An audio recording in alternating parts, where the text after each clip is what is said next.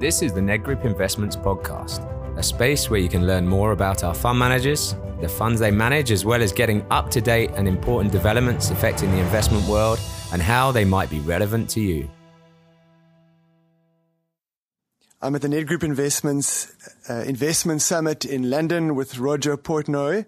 Uh, Roger is a fintech founder, entrepreneur, consultant. Roger, you were uh, in fintech before fintech was even a word. Correct. Um, you know, from all your years of experience of traveling the world, of being involved, how, when one hears these words that become trendy, do you differentiate between something that's just a fad or something that's going to have a big impact? And which things do you think are going to have a biggest impact over the next uh, sort of 10 years? Um, I think it's quite difficult when you first start seeing new types of technologies and new types of business models emerge to know exactly which ones will be the winners. I think what you need to always ask yourself is, is this new technology or disruptor solving a really important problem? Are they addressing a global need? Have they uh, created something that changes the game in terms of efficiency, velocity, profitability, right? And really you're always trying to measure all the technologies that you see against those benchmarks. Okay, so in terms of your second question, what things are emerging now that are going to change? I think, I think number one is it's fair to say that technologies that are using artificial intelligence, using machine learning to either improve efficiency, gain optimization or optimize outcomes, and introduce new business models are going to thrive. And, and I don't think there's any one segment because it's in payments, it's in wealth management, it's in banking. So in all of these streams in the financial services, what we're really looking for are, are there companies that are able to deploy new types of solutions based on using machine learning capabilities that really change the nature of efficiency, velocity, optimization. Great. And, and if we look at specifically now narrow the ambit to financial advice yes. and financial advisors, a lot of that industry has been fairly similar for a number of decades, but you anticipate quite big change in the next decade. What do you see as the, the those big changes? Yeah, so I think I think it all starts with know your client.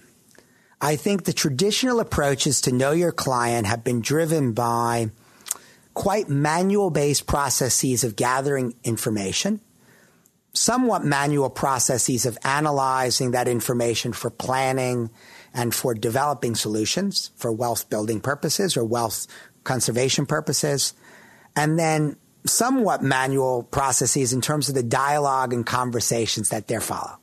Okay. So if you, if you like, know your client has been a lot of work and a lot of tedious work and a lot of manual interactions, right? So that's kind of the, what I think is going to change. I think know your client, i.e. customer relationship management is going to become so much more about, I already know who you are from a transactional perspective. I already understand somewhat what your lifestyle is about. What I really want to figure out now is what makes you happy, right?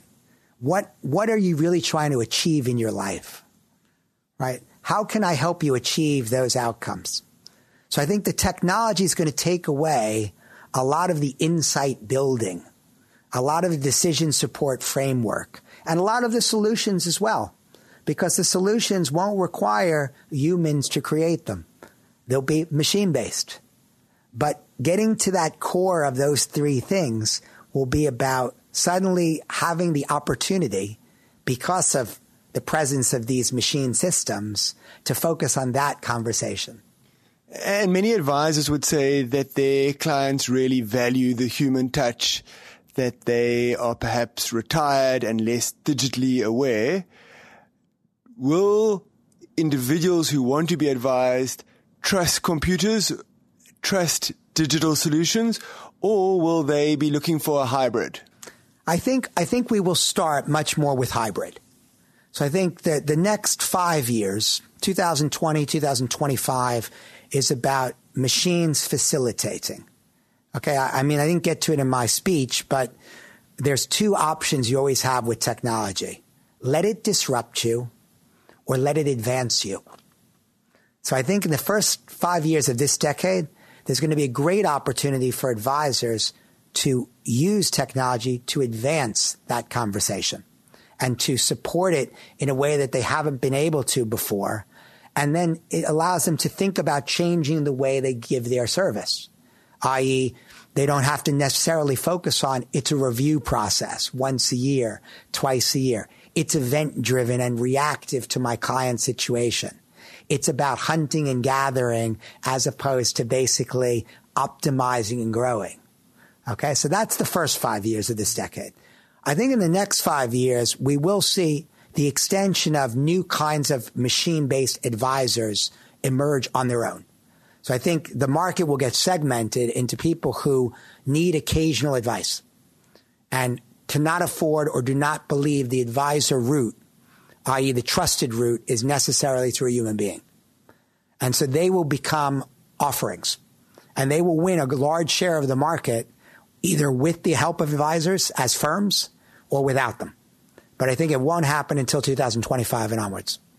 And if you're an advisor sitting today and you might be an independent or a small practice, this can all be quite daunting.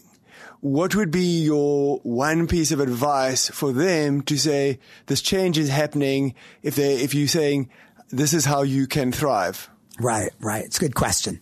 I mean, because as you say, 80% of practices are actually small businesses. That's the problem. The 20% who own a certain lo- amount of clients have resources available to them. I mean, what we are seeing in, in the UK at least is you need to make a choice. Okay. If you're going to choose to become technology light, digitally light, then you truly must develop really world class expertise in your areas of focus. So, for example, retirement. It is possible to live in a world as an advisor, which is very technology and digitally light, not empty, but light, and focus on the outcomes post retirement. Because those are a lot of technical questions which aren't helped so much by digital solutions and sophisticated technologies. Okay. They're helped by tools. But if you're not in that ilk, I think what you're going to, my advice to most of these people would be seek safe harbor. So I think, I think what you need to recognize is consolidation is coming. This ability to run small businesses in this space is going to be compromised a decade from now.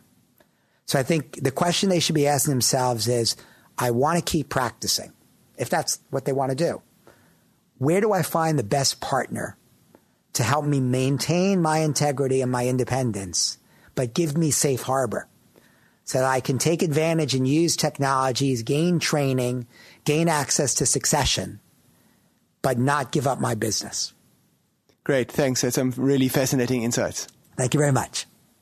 Nedgroup Collective Investments is an authorized collective investment scheme manager in terms of the Collective Investment Schemes Control Act. Nedgroup Investments does not provide advice on financial products and will only give you factual information. For further details on our funds and to view our terms and conditions, please visit nedgroupinvestments.co.za.